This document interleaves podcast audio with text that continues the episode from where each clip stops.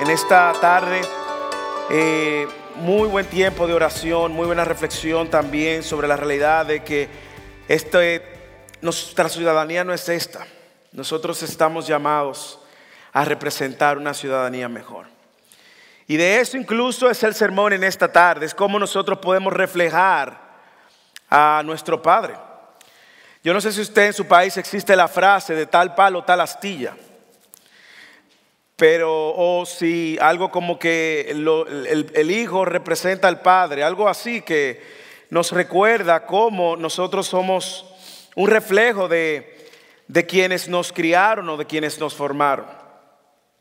Y hoy continuando en la serie del Sermón del Monte, si nos visita por primera vez o por segunda vez, nosotros estamos eh, predicando sobre todo el libro de Mateo y estamos en el capítulo 5, hoy concluimos el capítulo 5, la semana próxima iniciamos el capítulo 6, claro, y hay algunas cosas interesantes dentro del capítulo 6, el Padre Nuestro, eh, el ayunar, el mostrar...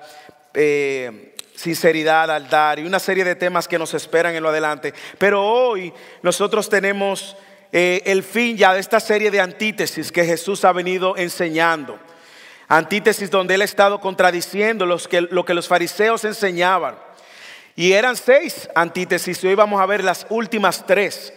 Esas últimas tres donde Jesús ha venido diciendo, ustedes han escuchado, pero yo os digo, y nosotros sabemos que aquí en adelante, una vez más, Jesús está tratando de ayudar a la audiencia que entienda correctamente lo que Dios había inspirado por la ley.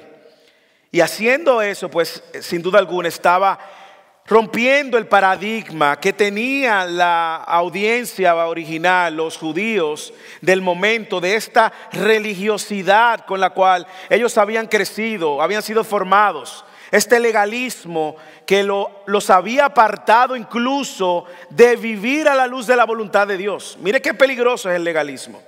El legalismo te puede mover de donde Dios ha dicho que hagas algo a lo que el hombre diga que tú hagas. Es peligroso, es sutil. Y nosotros vamos a ver en el día de hoy cómo Jesús una vez más sube el estándar. Cómo Jesús una vez más eleva el estándar. Y cómo Jesús nos ayuda a ver correctamente las expectativas que el Padre tiene de nosotros. Así que Jesús aquí está, una vez más, oponiéndose a este sistema de interpretación equivocada que los fariseos y que los escribas habían estado enseñando, mezclando la ley con la ley oral, la ley escrita con la ley oral y reemplazando las leyes, dando otras leyes. Ahí es donde encontramos este texto y hoy nosotros queremos ver las últimas tres antítesis con una intención muy clara de Jesús en este texto, como en todas las anteriores. Si usted lee estos versículos del 33 al 48 de Mateo, que lo vamos a leer, usted va a encontrar algo muy claro. Jesús está elevando la vara y está elevando una vez más, ayudando a la audiencia a entender la manera como sus discípulos deben de vivir. Jesús está animando a sus seguidores a vivir no conforme a la justicia de los fariseos. Y Jesús cuando dio estas instrucciones, inspirados por Dios y luego posteriormente Mateo, inspirado por el Espíritu Santo, nos dejó claro que ese es también nuestro llamado. El llamado de vivir la fe de una manera que represente y refleje a nuestro Padre. Que persigamos intencionalmente. Y yo quiero abrir con una pregunta que probablemente todo el que está aquí sin excepción es testigo de. ¿Qué cosas ustedes diligentemente se esfuerzan en hacer bien? ¿Qué cosa? ¿Qué cosa tú empeñas tiempo, recursos, toda tu mente muchas veces, todo tu esfuerzo para hacerlo bien? De manera que lo que tú hagas, ya sea en tu trabajo, en tus estudios, donde sea que tú hagas lo que hagas, queda claro el testimonio de tu trabajo, de tu esfuerzo, de tu esmero, de tu empeño. Piensa. Probablemente en el trabajo nosotros somos muy diligentes en hacer cosas con excelencia. ¿Por qué? O porque detrás viene un reconocimiento, viene una gratificación, en algunos casos viene un bono, en algunos... ¿Qué cosa tú haces bien? Diligentemente, que tú no quieres que pase un error. El espíritu del sermón en esta tarde es invitarte a que de igual manera diligentemente te esfuerces en ser un digno representante de tu Padre. Y lo vamos a ver a la luz de tres ideas que cada uno de los párrafos que, que terminan el capítulo 5 nos enseñan. Lo primero es que vamos a ver la intención de Jesús, elevar la vara un poco más para que seamos veraces en, nuestra, en nuestro andar, en nuestro caminar, en nuestro hablar. Luego vamos a ver cómo Jesús nos anima no solamente a ser veraces, sino también a extender gracia a aquellos que no lo merecen. Y finalmente vamos a ver cómo Jesús de manera intencional rompe un paradigma en esa cultura y consecuentemente en esta cultura amar aún a tus enemigos, amar incondicionalmente. Y viviendo estas tres realidades, asumiéndolas como discípulos de Cristo, nosotros entonces vamos a estar reflejando en estas tres áreas a nuestro Padre que es perfecto. Porque al final se trata de reflejar lo que ha sido ya estampado en nosotros, una obra que empezó de formar el carácter de Dios en nosotros y en lo adelante nosotros ser testimonios de eso. Así que vamos al primer, a los primeros versículos y vamos a ver que estas maneras de reflejar el carácter perfecto de nuestro Padre inicia siendo veraz. Seamos veraces, sé veraz, sea veraz. Lea el versículo 33 al 37. También habéis oído que se dijo a los antepasados, no jurarás falsamente, sino que cumplirás tus juramentos al Señor. Pero yo os digo, aquí está Jesús, no juréis de ninguna manera, ni por el cielo, porque es el trono de Dios, ni por la tierra, porque es el estrado de sus pies, ni por Jerusalén, porque es la ciudad del gran rey, ni jurarás por tu cabeza, porque no puedes hacer blanco o negro, ni un solo de tu cabello. Antes bien, sea vuestro hablar sí, sí, o no, no. Lo que es más de esto procede del mal. Yo recuerdo que crecí, y probablemente usted también, tratando de validar mis palabras diciendo delante de Dios que eso es así.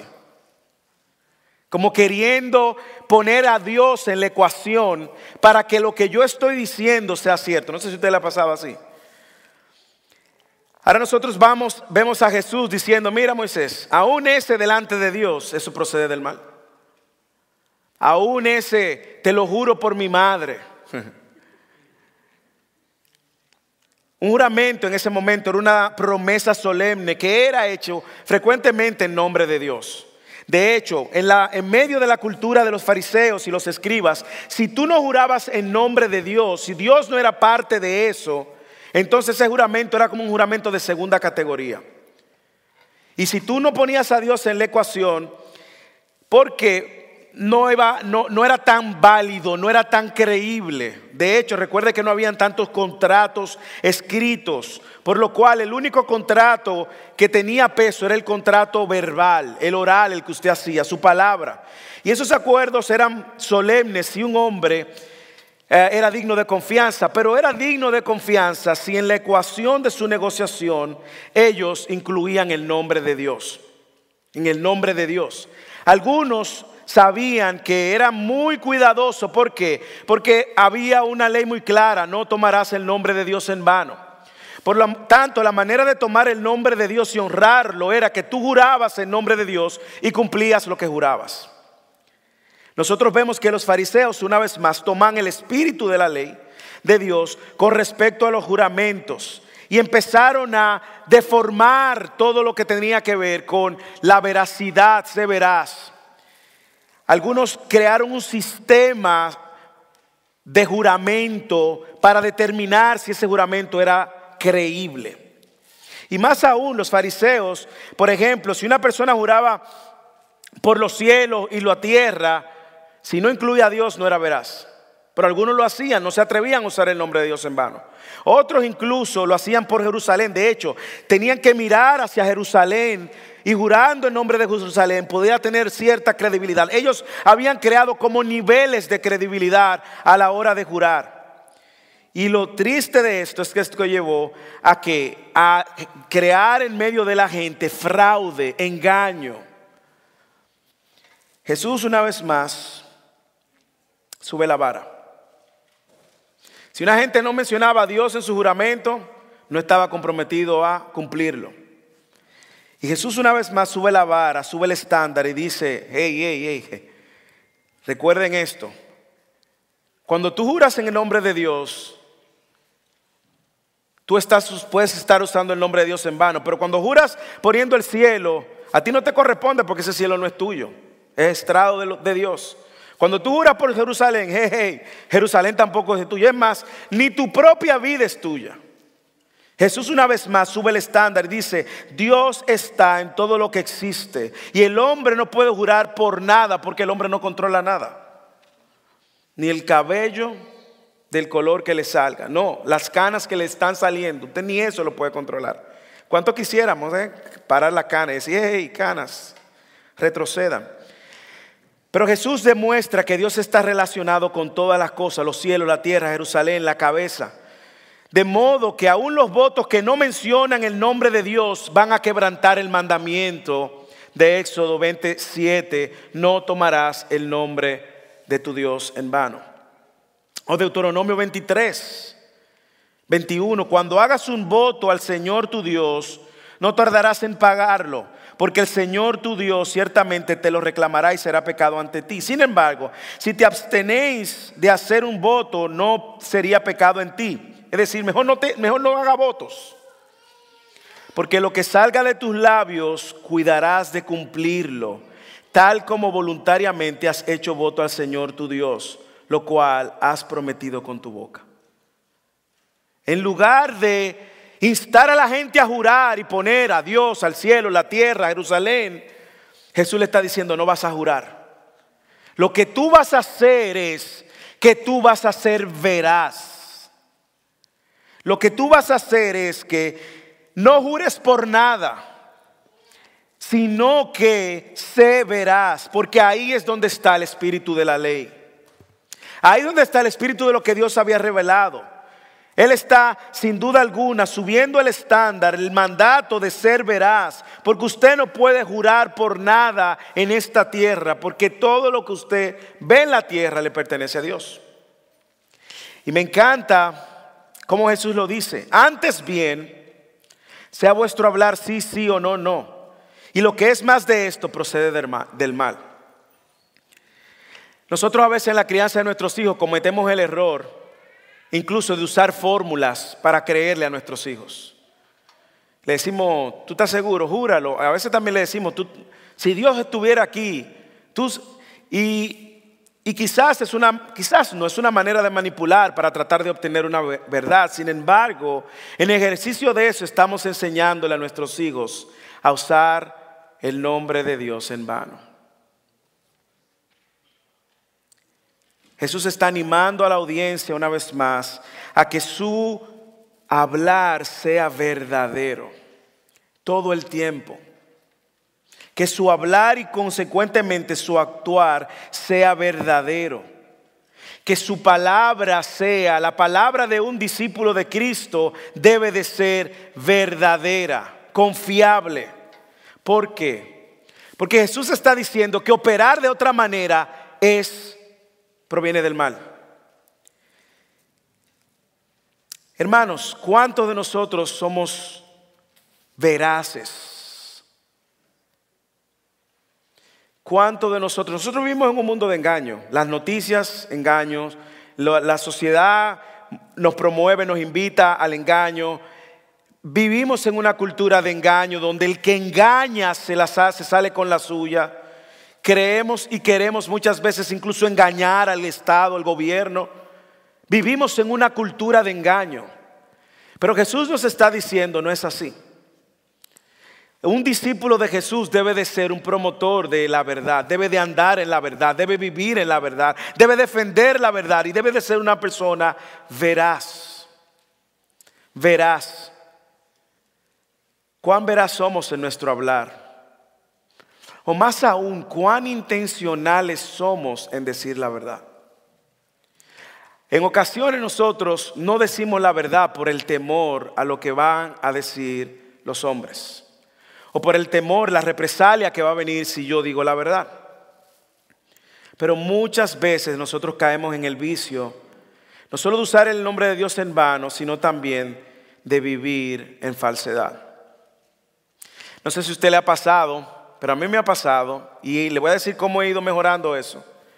No sé si usted le ha pasado.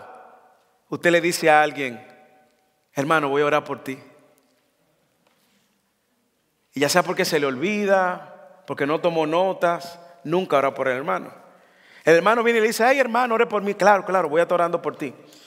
Resulta que Dios ayuda al hermano, le va bien el hermano, y el hermano viene y le dice, ay hermano, gracias por sus oraciones y te dice por dentro, ay, yo no oré por el hermano.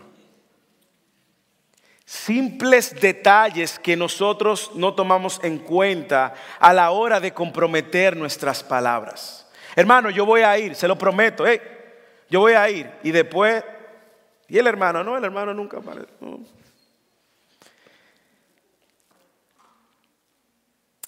Hermanos, en lugar de nosotros ser identificados como personas pobres poco confiables, el llamado de Cristo en esta mañana, en esta tarde, subir el estándar y que nosotros sus discípulos seamos veraces al precio que cueste.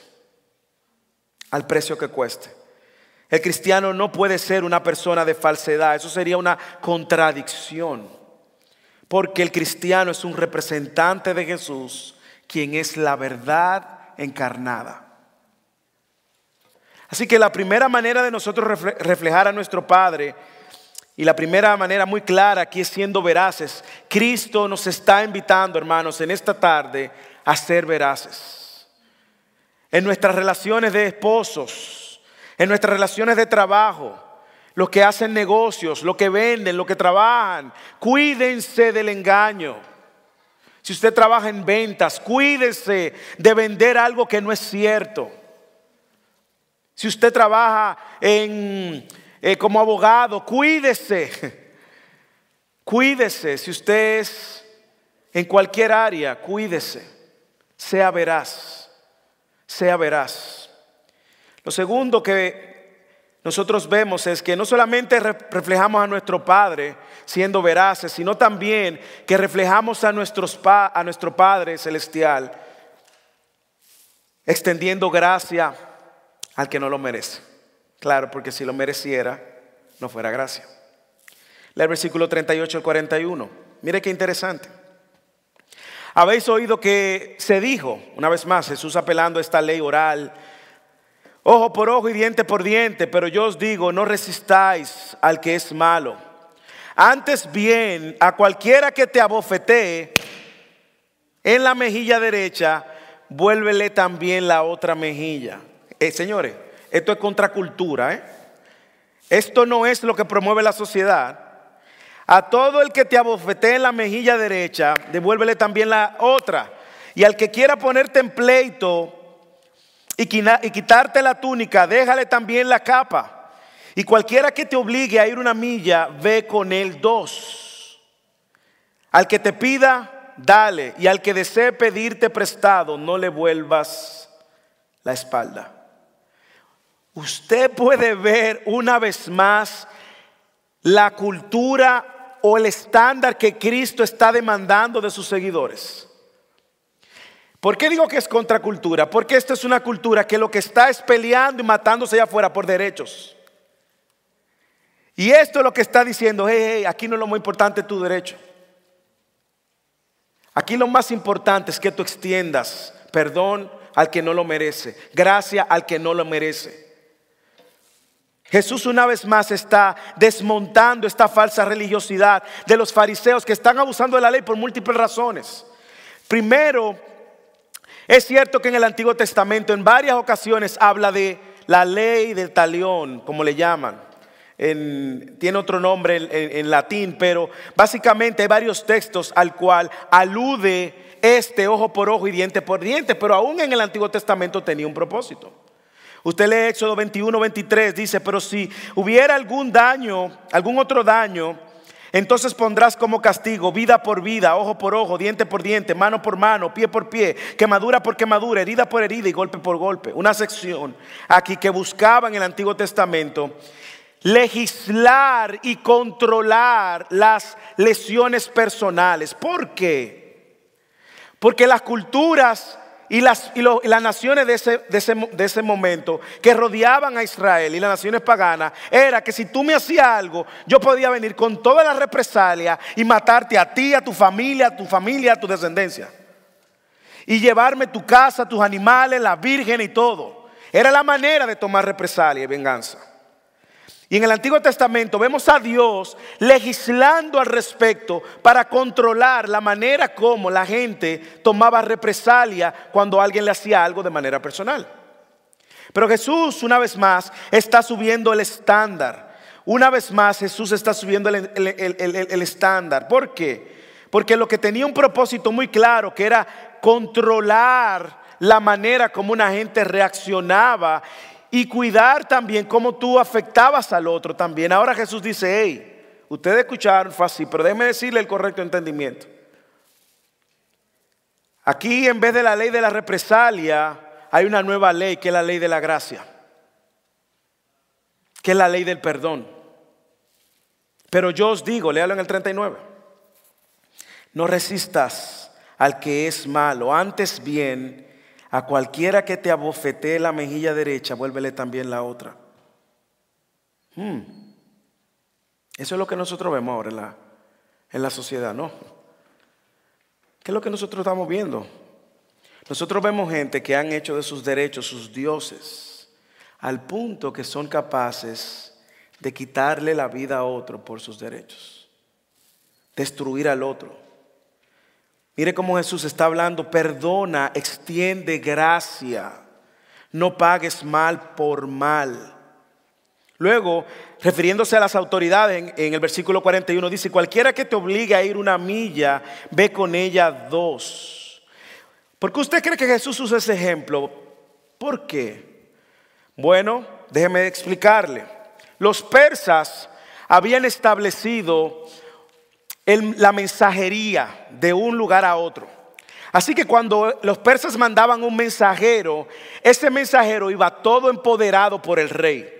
Y si el mensajero para llegar a su destino con el mensaje del rey necesitaba tu caballo, tu burro o tu casa o tu ayuda, tú tenías que dárselo.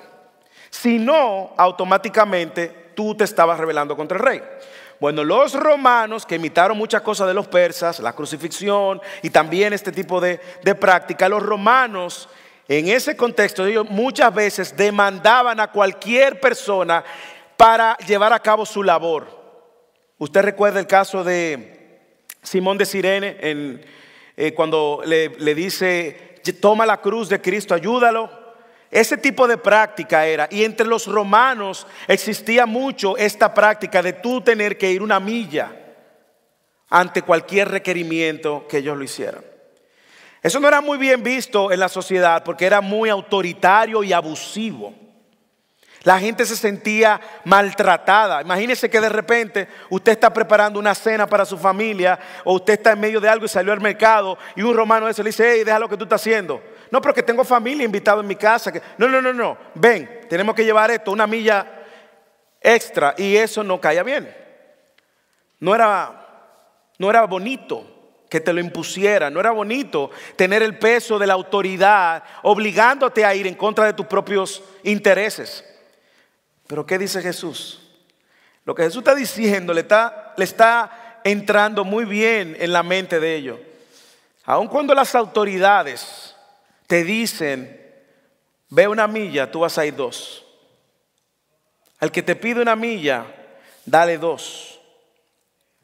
Y Jesús está mencionando esta costumbre que era muy peculiar entre ellos. Jesús está invitándonos, hermanos, a extender gracia de manera desinteresada.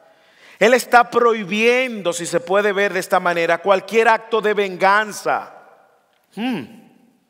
A través de actos de violencia, como vemos en el versículo 39. Él está prohibiendo venganza a través de cualquier pleito legal. Versículo 39 al 42. Y Él está prohibiendo cualquier acto de venganza a través de actos donde le quitamos al necesitado. Versículo 41 y 42. Y cualquiera que te obligue a ir una milla, ve con el 12. Al que te pide, dale. Y al que desee pedirte prestado, no le vuelvas la espalda. ¿Usted está viendo el estándar? Hermanos, usted es cristiano, cristiana. Eso es para usted, eso es para mí. Eso no quedó frío aquí en la página de la escritura. Aquí vemos a Jesús invitándonos a un estilo de vida contra cultura. Hermanos, anoche yo escuché una historia de un hermano que me, que yo dije, pero esto, me sacudió. No tengo otra manera de expresarlo. Un hermano, hace unas semanas le rompieron el vidrio de su carro. Una persona reactiva vino, le rompió el vidrio. Él andaba con su hijo y tenía ahí el dilema, salgo y este señor venía encima de él. No voy a hacer la historia larga, pero esa historia terminó en una reconciliación. No solo por, porque él no reaccionó como cualquiera humanamente con sus derechos hubiese reaccionado, llamando a la policía o poniendo una demanda. No, no, no. Sino que también luego le extiende gracia porque la familia había pasado por una tragedia en el mismo momento. Yo no sé si usted puede ver a Jesús llamando a sus seguidores a vivir de una manera contraria a los estándares de este mundo. Yo no sé cómo yo hubiese reaccionado si a mí, delante de mi hijo, me rompen el vidrio. Olímpicamente, decimos en mi país. Él se desmonta del carro a pelear. Él le dice, ¿por qué te estás montando? ¿Por qué? ¡Bum! Le rompe el vidrio. Y luego tú no puedes hacer nada yo no sé si usted lo puede ver, pero aquí hay una invitación a un estilo de vida totalmente diferente al que nos ofrece este mundo. ¿Por qué? Jesús nos está invitando a una justicia mayor que la de los fariseos. No pierdan eso de vista. Usted nos recuerda en el versículo 20. Vaya atrás unos versículos.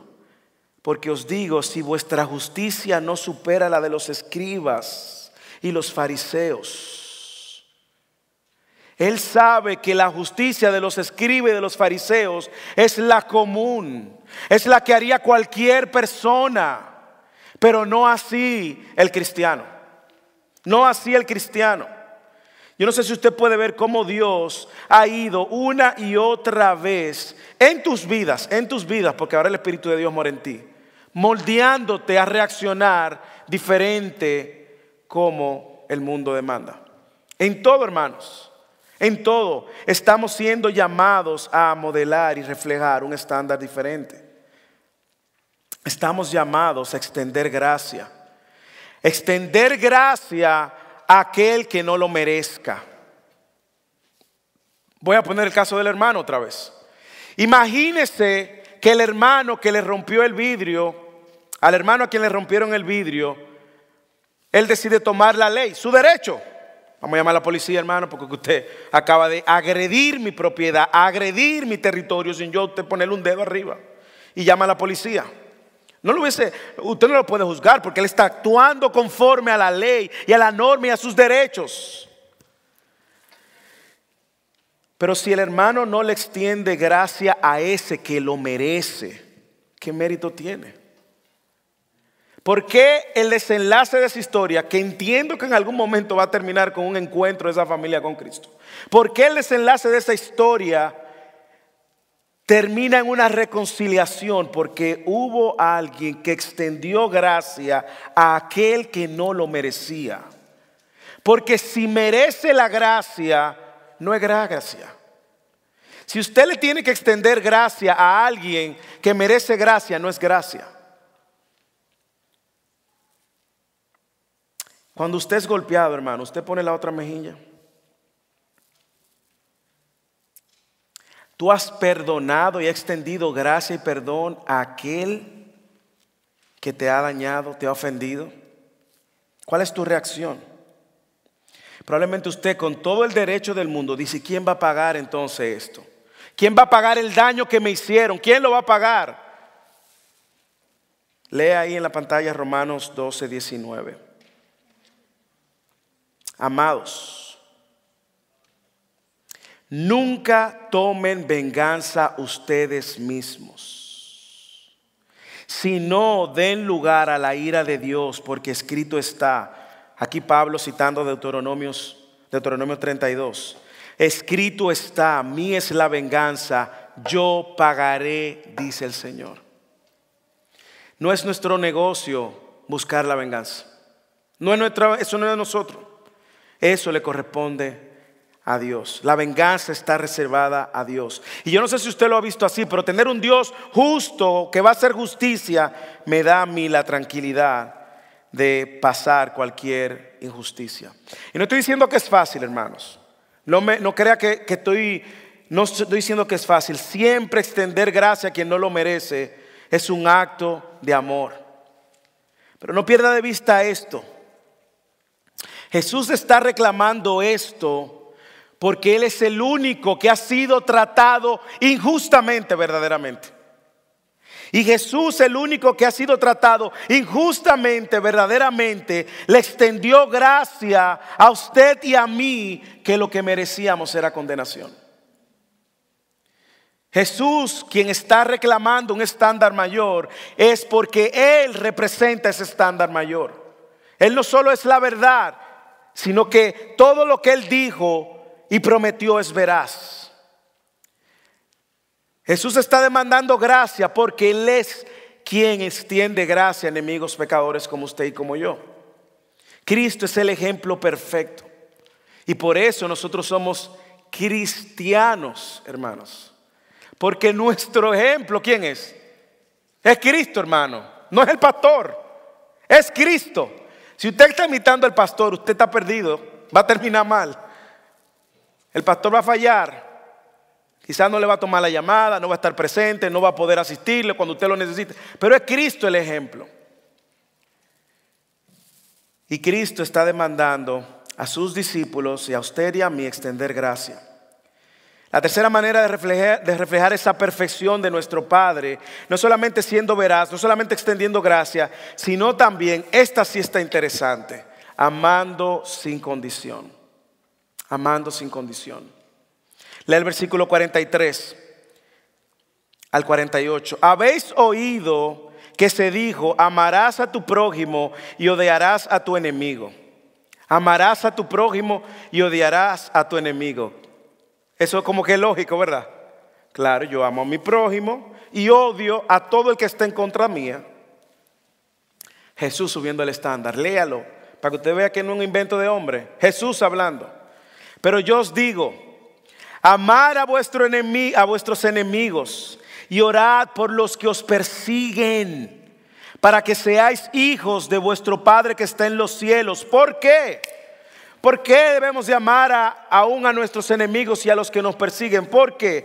Primero porque el Padre que está en los cielos, Él hace salir el sol sobre malos y buenos y llover sobre justos e injustos.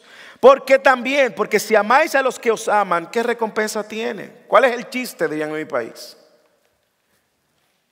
¿No hacen también lo mismo los recaudadores de impuestos? Y voy a explicar eso más adelante. Y saludáis solamente a vuestros hermanos. ¿Qué hacéis más que otros? ¿No hacen también lo mismo los gentiles? Recuerda que cuando Jesús estaba hablando de los gentiles, estaba hablando de impíos, recaudadores de impuestos, los pecadores más grandes en la sociedad, porque eran vistos como, como traicioneros, traidores, perdón, quienes habían judíos quienes se habían reclutado al régimen romano para explotar cobrándole impuestos a los propios judíos. Y Jesús le está diciendo, eso lo hacen los recaudadores de impuestos. Pero me lee el versículo 48. Per, por tanto, sean perfectos como vuestro Padre Celestial es perfecto. Usted ve a dónde apunta este estilo de vida. ¿Por qué Jesús contrasta esto? Dos cosas que hay que decir primero. Lea el versículo 43. Habéis oído que se dijo, amarás a tu prójimo y odiarás a tu enemigo. Escuche, usted no va a encontrar ningún texto en el Antiguo Testamento que diga que odia a su enemigo. No hay un texto. Un texto.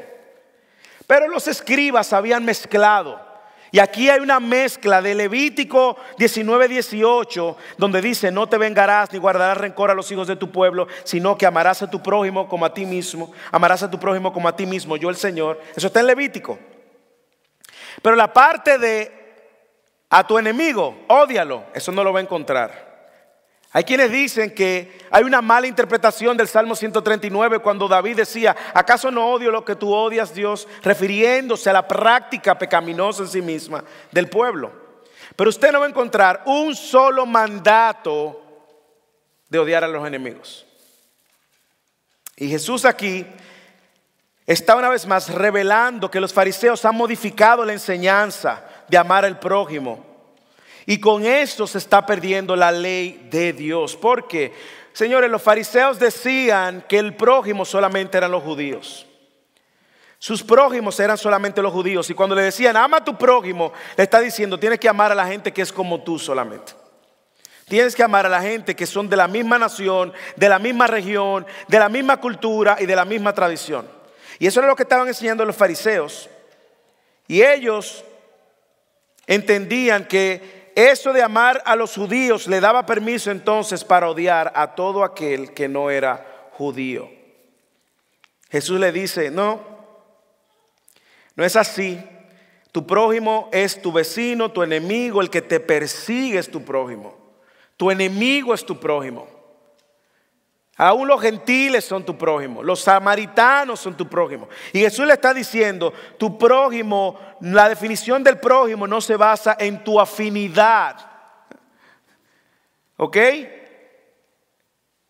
Sino en tu proximidad. Tu prójimo es aquel aunque con el que no tienes afinidad religiosa, política, con el que no tiene afinidad cultural. Tu prójimo no es solamente el que viene de donde tú vienes o que, que cree con lo que tú crees. No, lea el texto. Amar. Pero os digo, amar a vuestros enemigos y orad por los que os persiguen. Tus enemigos es tu prójimo. Y aún los que puedan perseguir a la iglesia, Jesús está diciendo, ora por ellos. Y yo me pregunto cuántas veces, porque mírenlo en la práctica, vamos a ser honestos. Cuando usted ora por alguien, usualmente usted ora por un prójimo que es su amigo, un familiar, sus hijos, alguien que le interesa. Y usted puede pasar horas orando por su familiar, un amigo inconverso que usted quiere que venga a Cristo. Pero usted no pasa el mismo tiempo orando por una persona que no es de su agrado. Piense a ver, si usted ora igual por Biden y por Trump o por quien usted quiera para enmarcarlo en el tiempo, no. Muchas veces oramos más por el que tenemos afinidad, pero no por el pecador o la pecadora con el que no tenemos afinidad. No, Dios te está diciendo, ora por ellos también, porque ellos son tu prójimo.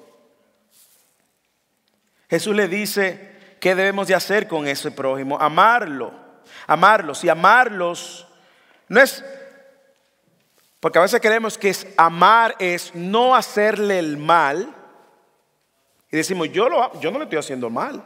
No, amarlo es lo contrario, es siendo intencional en mostrarle amor, cuidado, preocupación. Piense por un momento en alguien que usted mm, no tolera bien, o alguien que marcó su vida en el pasado, o alguien que le hirió, o alguien que usted no quiere saber, que cuando usted lo ve que viene por aquí, usted toma ese camino. Piense. Jesús te está diciendo, ora por ese. Ámalo orando y mostrándole el cuidado de Dios. El estándar es alto, hermanos. ¿Sí o no? Los que te persiguen, los que te lastiman, ámalos aunque no lo merezcan. Jesús dice, ora por ellos, aunque no lo merezca. Ora por ellos ¿Cuándo oraste por alguien con quien tú no tienes afinidad? Así como intencionalmente, fervientemente. Ora para que Dios lo salve. Para que Dios le haga a sus hijos, su hijo. Jesús una vez más está subiendo el estándar de la, de, la, de la, manera de vivir, de la manera de vivir como cristianos. Hermanos, por eso decía, el propósito de este sermón es animarlos a vivir la fe de una manera genuina, siendo veraces, extendiendo gracia al que no lo merece y amando incondicionalmente a quien no lo merece. Haciendo esto entonces, el texto dice, para que seáis como vuestro Padre Celestial, que es perfecto. Y déjeme aclarar algo. Aquí hay una realidad y es que por la fe en Cristo todos tenemos un sello de perfección. ¿De acuerdo? ¿No queda claro eso? Usted es perfecto, no por usted, sino por la obra de Cristo. Sin embargo, yo veo también que Cristo nos está invitando a vivir intencionalmente modelando esa perfección. Y Él dice aquí, hay algunas razones por las cuales tú tienes que amar a, a tus enemigos. Porque primero hay una gracia común. ¿Usted sabe lo que significa gracia común? Gracia común significa que Dios le hace el bien a buenos y a malos. El sol sale, la manera de Jesús expresarlo, el sol sale para los buenos y el sol sale para los malos. El sol sale para los justos y para los injustos. Es lo primero. En ello está estampada la imagen de Dios. Y lo segundo es, es que no hay ninguna recompensa si solamente amamos a quienes nos aman. No lo hay. Somos como los paganos. Eso es lo que hace un no cristiano, Jesús está diciendo. Lo que ustedes hacen lo hacen un no cristiano. ¿Y cuál es la diferencia? Un no cristiano no perdona. Un no cristiano no anda en veraz. Un no cristiano no extiende gracia. Un no cristiano no es verdad que va a amar a quien lo hirió, a quien lo lastimó, a quien lo ofendió, a quien lo abandonó. eso lo hace un no cristiano. Entonces te está comportando como qué? Como un no cristiano. Y Jesús dice, no es así. Ama a tus enemigos. Es un llamado a ser diferente y ser más como Cristo y menos como el mundo. Es un llamado a ser más como Cristo y menos como el mundo. Es adoptar la cosmovisión de Dios y no la de este mundo. Lea el texto. Versículo 48. Por tanto, sean perfectos como vuestro Padre Celestial que es perfecto. ¿Cómo? Amando a mi enemigo, orando por ellos. Yo muestro eso. Como yo dije anteriormente,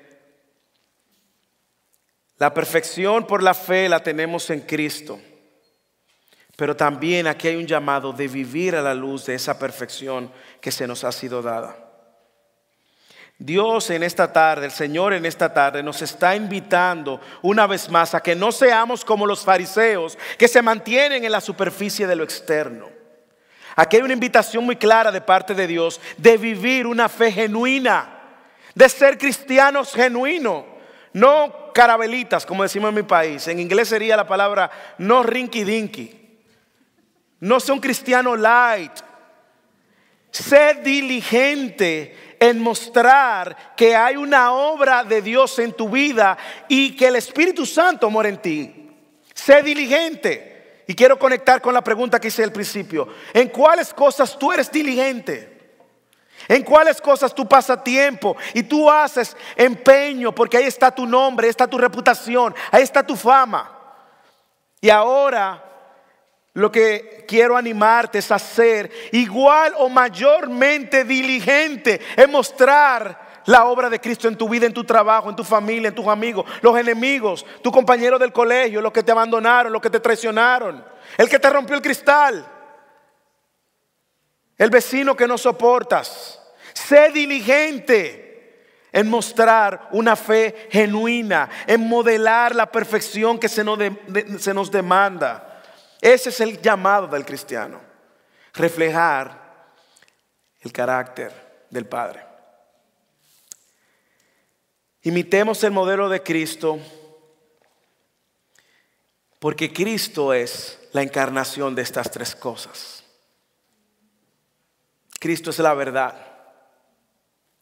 Cristo extendió gracia a usted cuando no lo merecía. Y Cristo, aún nosotros siendo sus enemigos, nos extendió perdón. Romanos capítulo 5, versículo 8. Mas Dios muestra su amor para con nosotros, en que aún nosotros siendo pecadores, Cristo murió por nosotros. Aun cuando éramos sus enemigos, Cristo murió por nosotros. Nos extendió gracia, nos amó cuando éramos sus enemigos. Así que hermanos, yo le imploro y oro para que no seamos una versión light de cristianos. No seamos una versión ligera del Evangelio. Seamos veraces, cueste lo que cueste. Amemos a nuestros enemigos y extendamos gracias. ¿Cómo lo hago? Bueno, hay una realidad y esto no se puede fingir. Yo no puedo, pero hay una buena noticia, es que el que está en Cristo, el Espíritu de Dios mora en él ahora. Y es por medio de la el poder del Espíritu Santo que nosotros podemos modelar esto. Nosotros podemos controlar nuestros impulsos, podemos controlar nuestras emociones, nuestros deseos de venganza, podemos mostrar gracia, extender gracia. El Espíritu Santo habita dentro de usted si es cristiano. Y si hay áreas en su vida en la cual usted necesita rendirle a Cristo, órele. El Espíritu Santo está ahí. Y el fruto del Espíritu se va a manifestar de alguna manera en el momento en que sea necesario. Pero si tú estás aquí sin Cristo, hmm, es imposible hacerlo. No vas a poder hacerlo. El sermón del monte que estamos enseñando nos muestra que hay una justicia imposible de adquirir para aquellos que no están en Cristo. Y el llamado es que tú puedas venir a Cristo. Que tú te des cuenta de tu incapacidad de salvarte, de justificarte y que corras a Cristo. El llamado en esta tarde es que tú te des cuenta que no vas a poder vivir a la luz de este estándar. Vas a necesitar una nueva naturaleza y un nuevo corazón. Y eso solo es posible por medio de Cristo. Y si tú estás aquí en esta tarde sin Cristo y Dios está hablando a tu corazón, no te vayas sin Cristo. Si Dios está hablando y te dice, ese soy yo, ese soy yo, esa soy yo, no te vayas y al final yo me quedaré para orar. Y si tú estás en Cristo como cristiano y no has estado viviendo a la luz del estándar de Cristo, pídele perdón a Dios, ven delante de Él pero mañana lunes o cuando salga por esa puerta, sal comprometido a mostrar diligentemente que Dios está en tu corazón obrando y cambiando tu vida, tu carácter y reflejando al Padre. Todos necesitamos del Señor para vivir a la luz de esto. Oremos, Padre.